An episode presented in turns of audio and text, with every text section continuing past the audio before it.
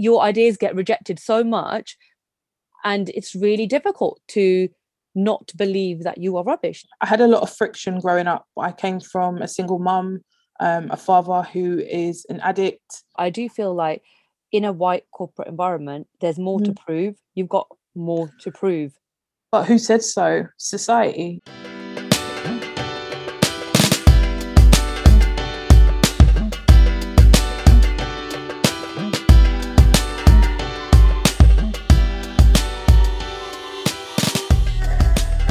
This is Vina Ditti Annabelle, aka Mummy Imperfect, and you're listening to the Sisterhood of Mummy Imperfect, the podcast that celebrates and explores all things womanhood, the place where you can get your weekly dose of girl chat, where we talk about the things that often get brushed under the carpet, and one of those things that probably all of us has felt at some point and have struggled with, some more than others, is confidence.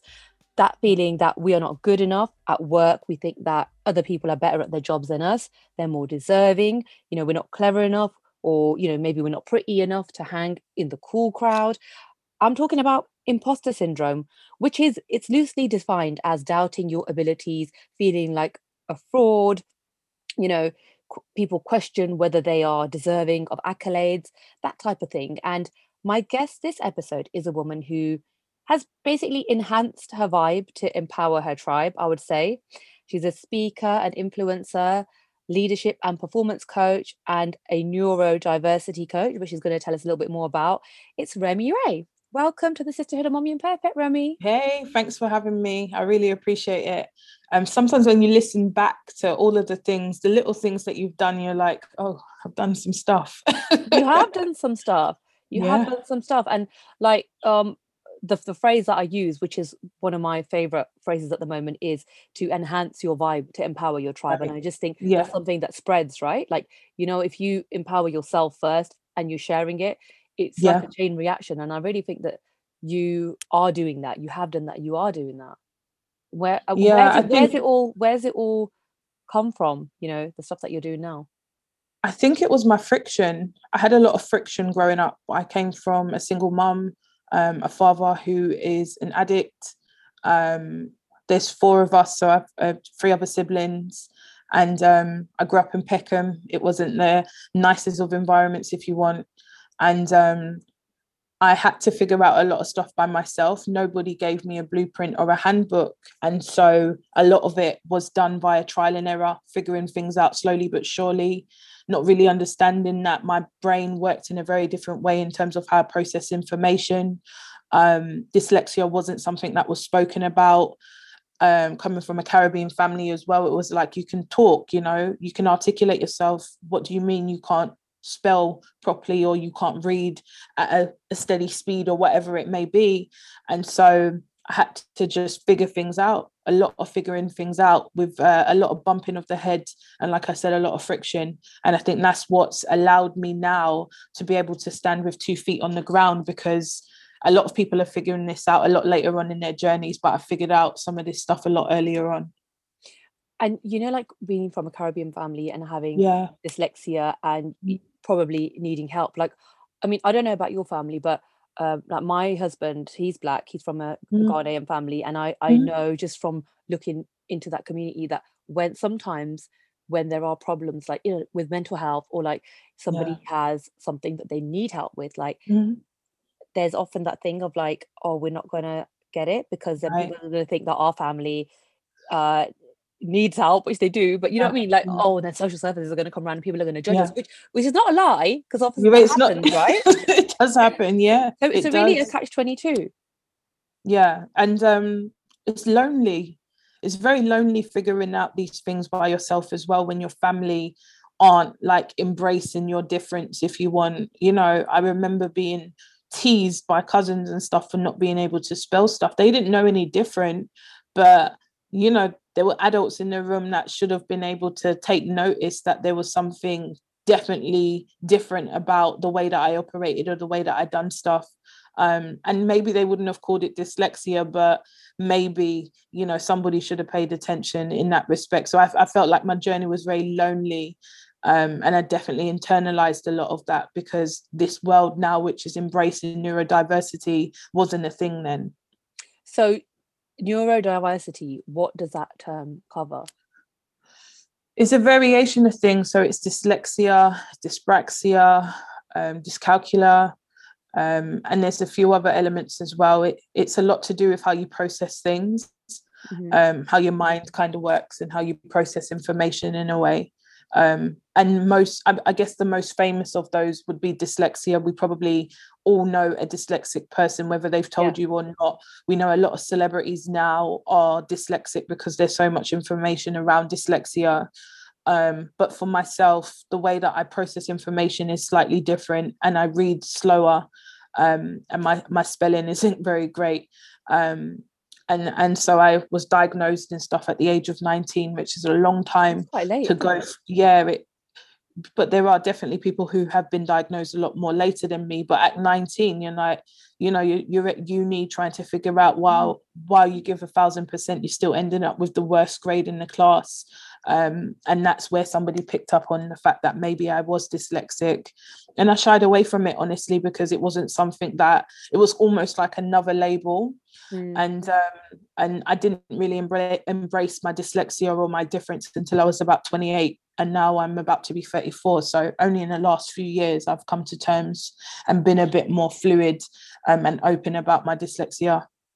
But so when you say that you are a neurodiversity coach, so yeah. what are you trying to do? Like just help other people who are in your situation? Yeah, to navigate their space, yeah, and operate from their genius and strength. Because a lot of the time, um, especially when you're in corporate environments, you know, you're kind of pit against each other. Not really, but kind of, it's like an undertone that nobody speaks about, right? Somebody else is always ahead or finishing their work first, or kind of like um, manager's pet, if you want. I always was like the pet that went to becoming the threat, because I just think in a different way and I do things in a different way.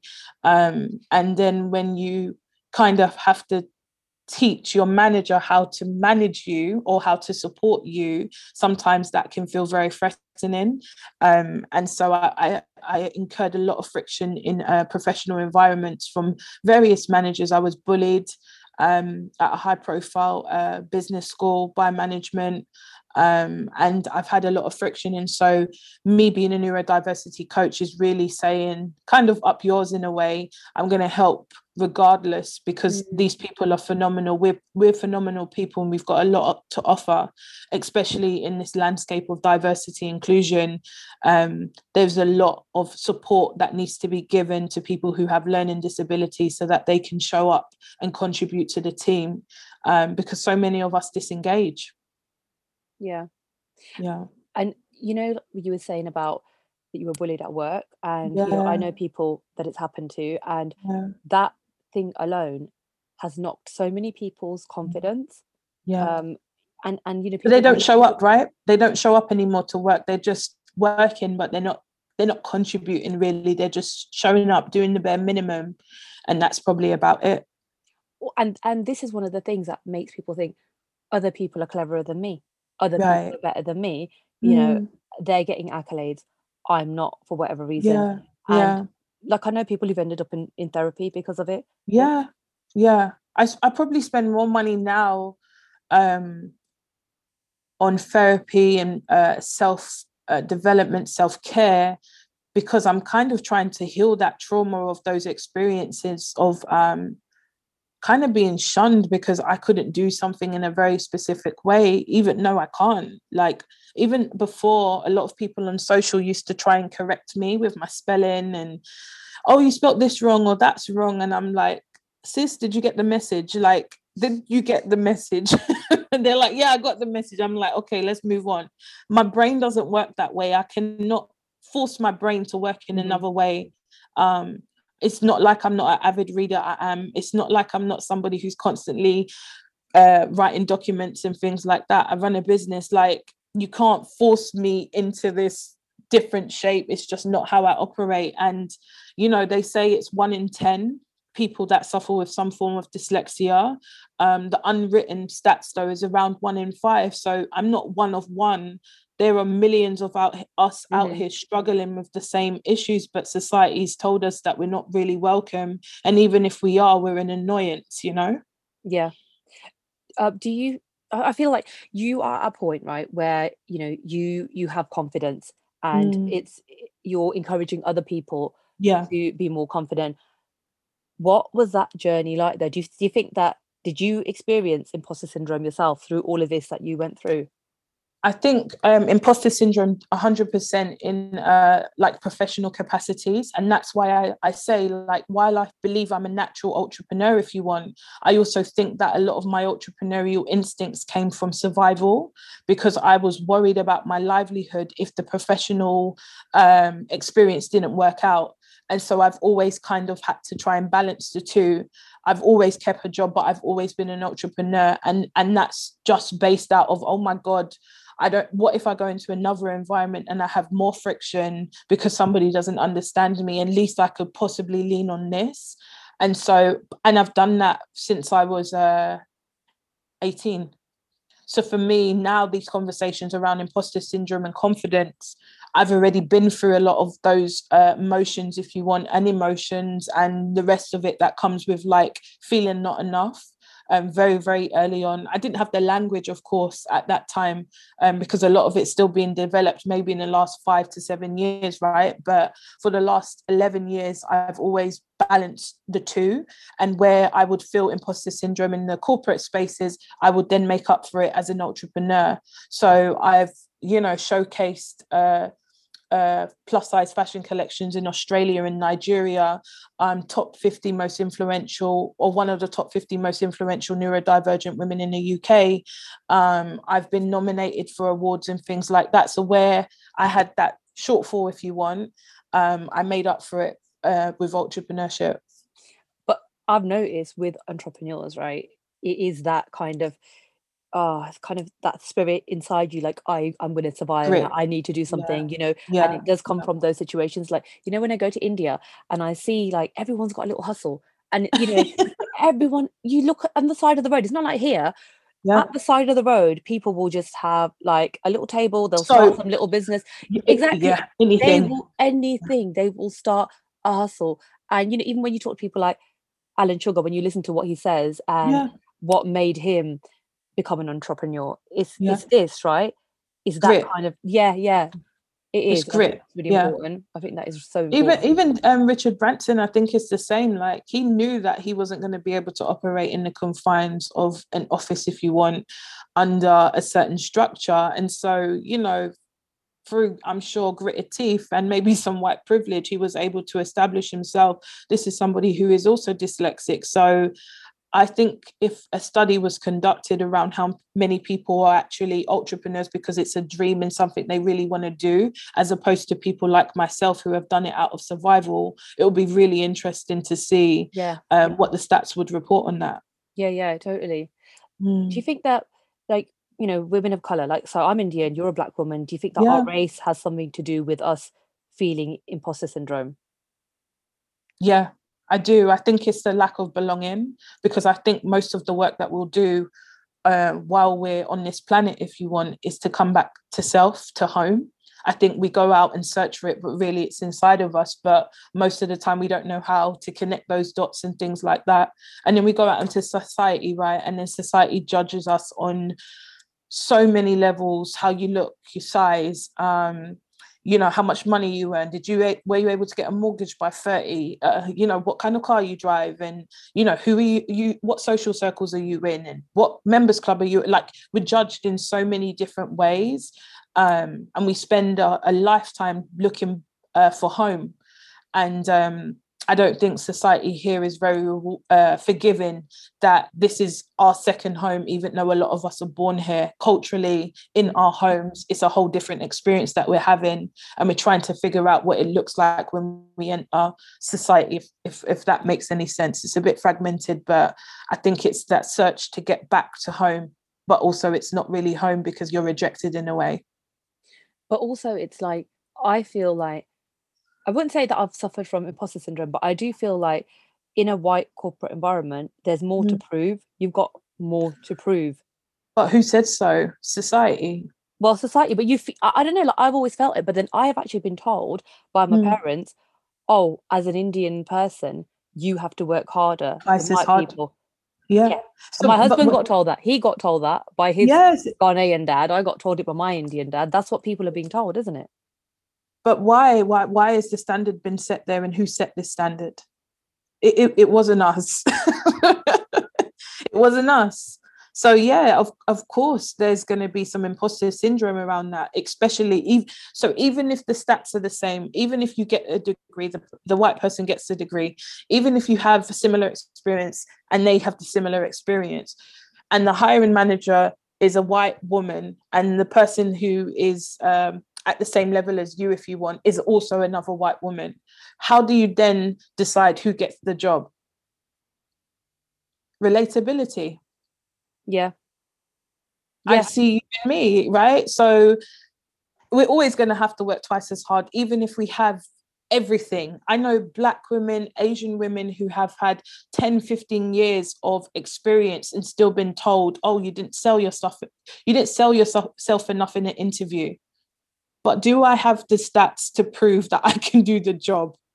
You know, I've been interviewed myself against others, um, white women predominantly, who have had less experience than me, um, didn't have the, the, you know, we've had to put a project together, weren't able to um, articulate their uh, project properly. The idea of their project wasn't good, and still got the promotion over me. Uh, like, how, how, how, how does that happen? How, how is that even possible? And so that's why I've always continue to pursue entrepreneurship, because it doesn't matter what you stack up, it, it it won't change anything. It won't change anything in a society that is hell-bent on um, continuing to live off of racism and privilege. Well, yeah, like we just saw that like yesterday, yeah. how much yesterday, that's still like yeah. ingrained in society, right? Right, yeah. And then we have reports written by our own that say that there's no racism here. It's just madness, madness. Yeah. I mean, in a way, like I was reading this thing yesterday that um, imposter syndrome, right? That maybe we shouldn't talk about it as much, because you know that there's labels for these things now. We wouldn't have known mm. what imposter syndrome was when yeah. we were going through it. Yeah, like, yeah, of course. You know, but now there's labels for these things. And and even when you have like women's uh, career workshops and things mm. and a men's career workshop, I don't think they're going to be talking about imposter syndrome at a men's nah. workshop, are they? But they will yeah. talk about it at a women's workshop. So yeah. are we kind of, even though we're raising awareness and we're kind of building a sisterhood, okay, sis, we feel the same and I get you, are we shooting ourselves in the foot? Should we kind of put our focus onto other things? I don't know. No, I, I disagree, because we're women. And I think that the, the more that we shy away from our natural behaviours and instincts, It it it just makes us another number. We're not men. We cannot operate like men.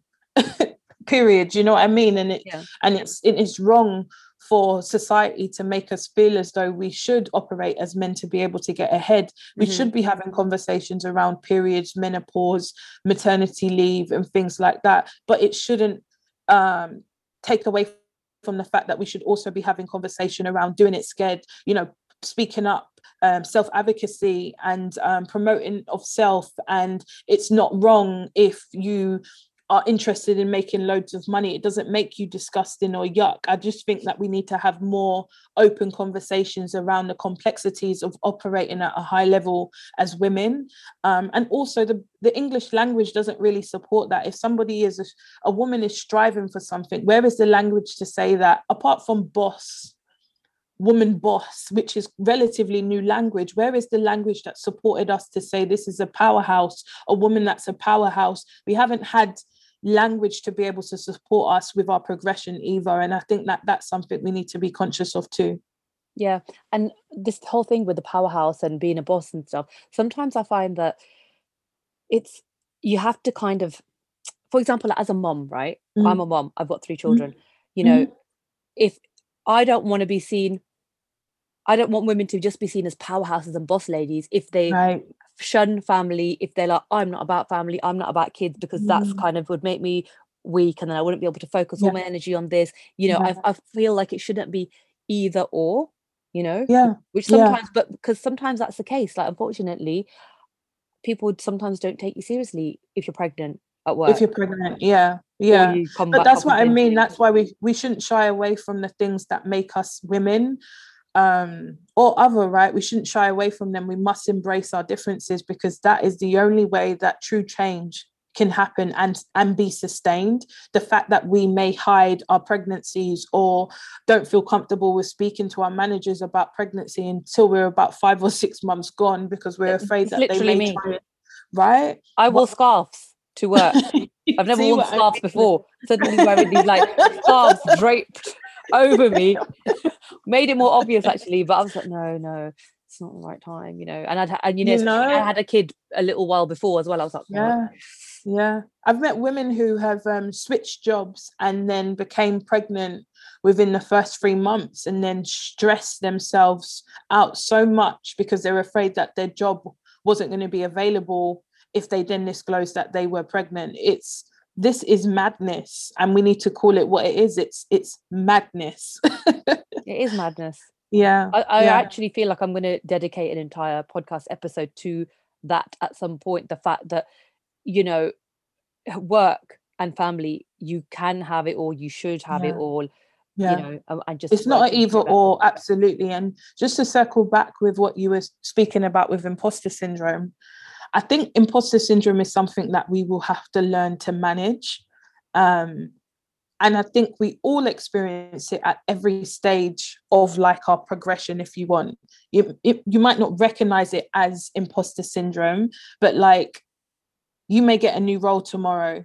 You've never operated in that role tomorrow. I'm sure before you walk into that door or jump onto that Zoom, you're going to be thinking, am I good? Is, is this real? Do you know what I mean? Like, because it's a new level. It doesn't mean that that imposter syndrome has to stay, but it's just a new level or an experience that you're having. And so it may feel a little bit shaky because it's unfamiliar territory.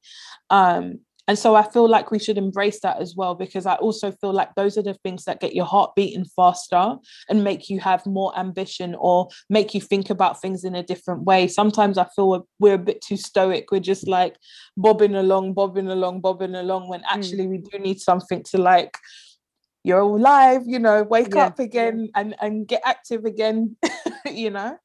Yeah. Do you know what, Remi? I think that imposter syndrome, if you think about it, it, sometimes it actually starts in adolescence as well. Like, you know, when you're at school and then you're like, oh, okay, these are the these are the clever kids. Comparison. These are the cool kids. Do you know yeah. what I mean? Like, I yeah. felt like, oh, you know, I, I'm never cool enough to hang around with the cool girls. No. And and even with my kids, like I've got three girls and my older ones that I know that they they can notice things now, like, oh, that's the popular crowd, you know, yeah. or like, oh yeah, I, I she made friends with me and she's from the cool crew and stuff. Yeah. And you just think, yeah. you know, it's, it is horrible, but then it starts from them, like, oh, but I'm not this cool person.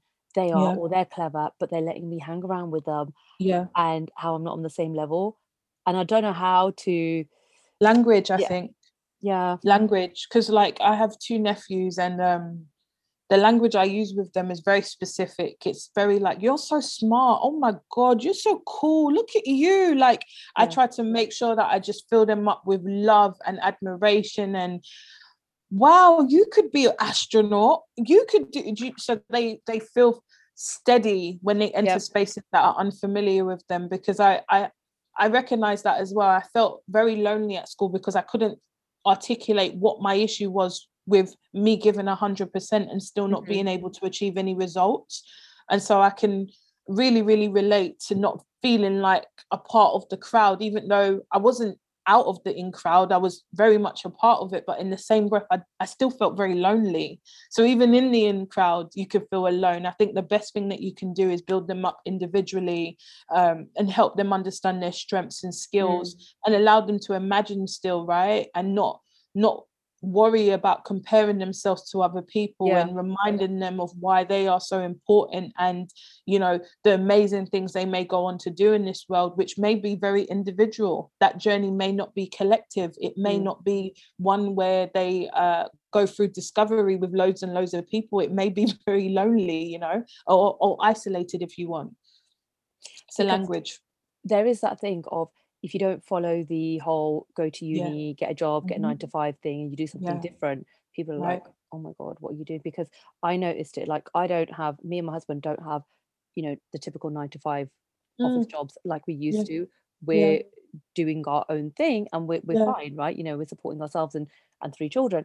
But other mm. people, when when when it's so funny, because when when we started doing that, we came out of the nine to five world, everyone was like, oh my god, like, what are you doing? Or like, yes. or not even like, oh, you found something that is earning you money that you're passionate about. It was like, oh, have you won the lottery or something, that you're actually like, you know, you don't got a nine to five and you actually went on holiday. It's like, oh my god, you not everybody has to be a slave to a nine yeah. to five. There are other ways. It doesn't mean, oh, suddenly these guys, they're dealing drugs, you know, because they're managing yeah. to a roof over their yeah. head. They haven't yeah. got a nine to five. Oh my god. Yeah. It's like it's, it's something that I've grappled with as well, because um just because of the way I uh deem security, holding on to a job that wasn't serving me has been one of my biggest challenges ever, because mm. I've always felt a lack of security around money because of how I grew up.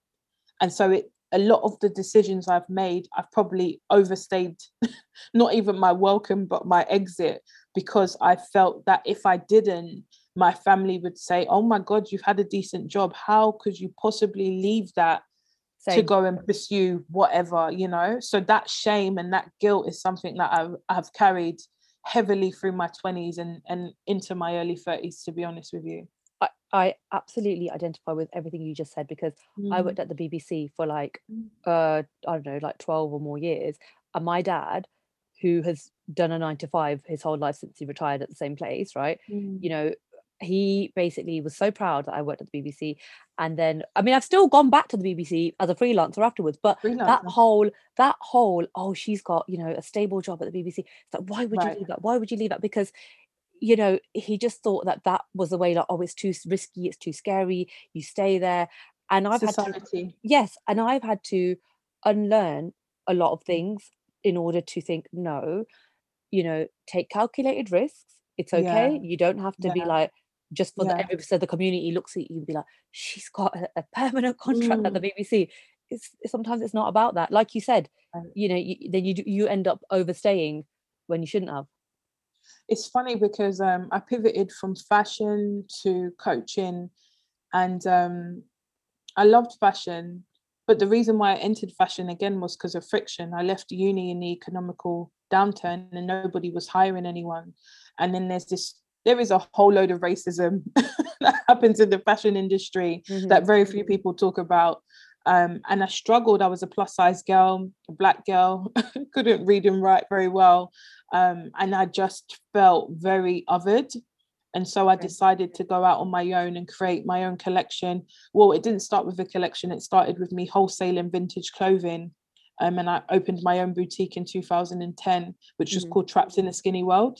And then okay. from that, I moved along to create like um, almost the equivalent of Fashion Week, if you want, but for plus size women. And it did really, really well. And then um, had loads of trouble with my business partner and I decided to leave it. And then only uh, in the last, I've always mentored and stuff, but I've never like officially called myself a coach um, until last year, twenty twenty. Um, and that was, my mentor told me, you need to be coaching people. You're always giving gems. You're always speaking to people. People are always coming to you. It's time to start charging. Um, and then I went through all of what that looks like, right? And then um, I'm paid more now than my nine to five could have ever paid me. Um, with very little work, and it feels phenomenal to be paid for something that a load of people have told you throughout your life wasn't very beneficial or wasn't needed here. Um, and ninety percent of my clients now are neurodivergent. neurodivergent. Well done to you. Well done Thank you. to you. That's amazing. Thank you. Honestly, it's awesome. Thank you. So I, I would say you are a leader now, and I, I know, you know, from what you've gone through, it, it did take some time to get there, but yeah. do you think that leadership is something that can be taught, or do you think it's something that you're born with? I think it's heart, right? I think you have to have the heart for it. um I don't consider myself as a leader. I really see myself as somebody who's among the people. um and um I don't know, maybe that's just the way I've grown up. I'm community led, which is not great for business sometimes because you need to be more profit-led, right? But um, I'm a community person at heart, and I think that that's what makes a good leader. Um, and I'm not really calling myself a leader, but I think if you have a heart for people, that can translate very well to how you support and nurture mm-hmm. others and care for them. Um, and sometimes leadership looks like supporting somebody and allowing them to yeah. go on and build their own thing across the road or whatever it may be. So, yeah, I think leadership is for many, but I think more so you need to have a heart for it. It's like being a carer. Not everybody could be a carer mm. because they yeah. haven't got the heart for it, right? And um, yeah. that's how I deem leadership too. You probably know this from your experiences, right? It, when you're giving a thousand percent, you're not yeah. getting what you want. Yeah. What is the trick to staying motivated and keeping at it? Because I feel like, you know, being in, in a creative industry, sometimes it's been really disheartening when, yeah. you know, I've written something, showed it to people. Oh no, no, you know, we had another, we had we had an Indian script before. And you're not, oh my God, I've worked really, I've worked really hard. Or, you know, your ideas get rejected so much, and it's really difficult to not believe that you are rubbish, to keep thinking I'm not actually. And some, and I'm normally, I would say I'm quite good at that. I'm quite good at thinking, I'm no, this is still good. This is still right. good. And my ideas are good, and they, it's just not for right. them. Or maybe yeah. they didn't feel well that day or whatever, but it's not for them. I'm good. But it does take it does take a lot to yeah. not start believing that you are rubbish. Or, and I have, to be honest, I have sometimes questioned myself and thought, mm. am is this called self-belief? What is in me? Mm. Or is it delusion? Am I, you know, mm. am I being delusional? Am I like these people on X Factor who mm.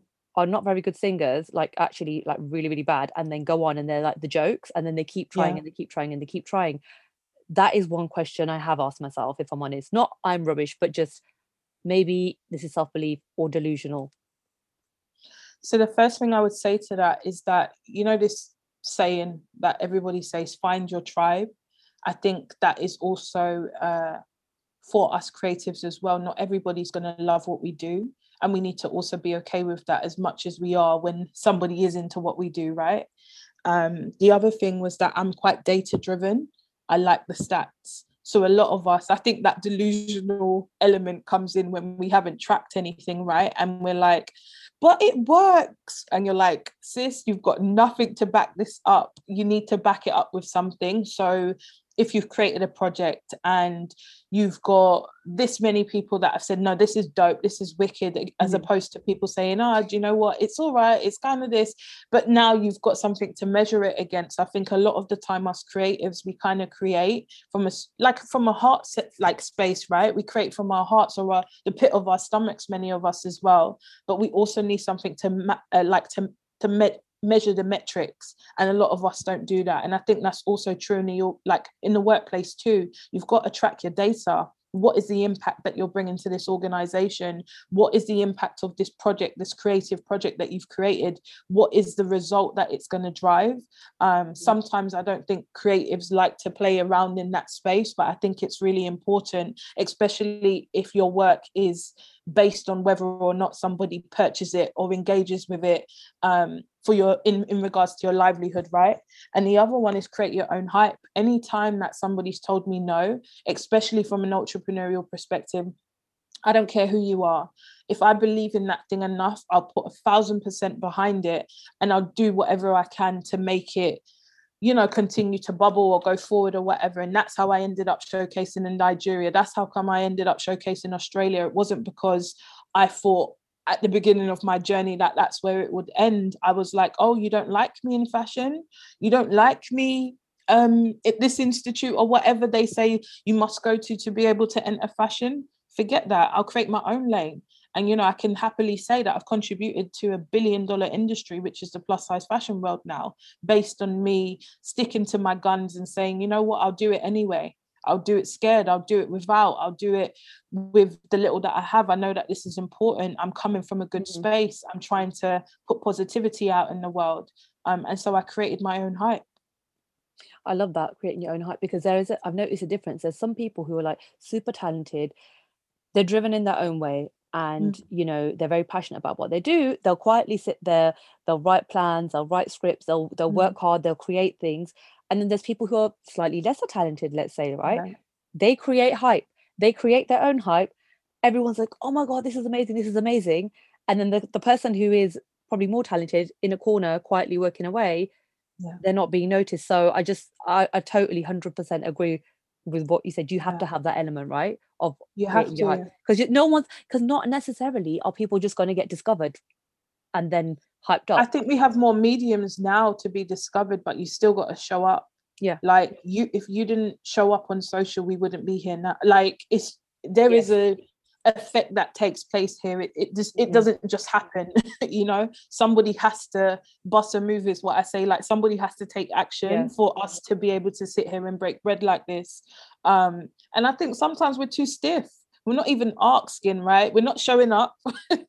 we're not, we're not um, promoting what we do. We've promoted it once on social media and then we think we've launched. Like, no, you need to show up a minimum, a minimum of seven times for somebody to even make, take action or take the steps towards maybe purchasing your stuff. Half of us, are sh- especially women and women of color, we're like, you know what? I showed up once this week and told them about what I do and that was it.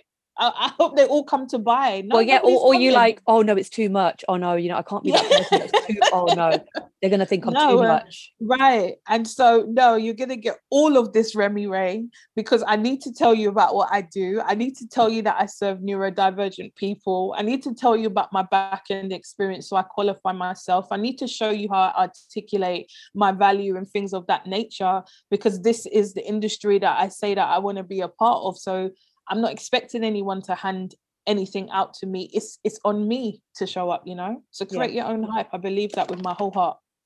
Yeah. Remi, I just want to say thanks so much for coming on the Sisterhood of oh, Mummy Imperfect. You. And it's been really good speaking to nah, you. It has. I hope we could stay connected now because this yes. has been good.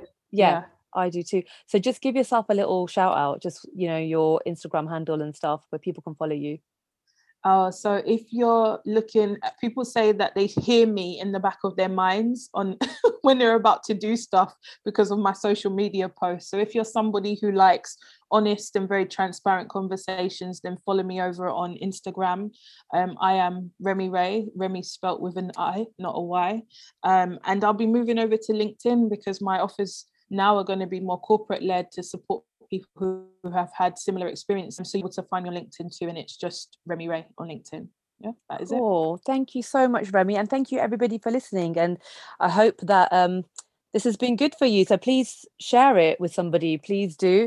Please subscribe if you haven't already, and you know follow me as well on at Sisterhood of Mummy Imperfect on Insta or at Vina Ditti Annabelle. You can write a nice review on Apple Podcasts because that would help people to find this podcast, which yes. would be really good. Um, but until next week, bye. Bye.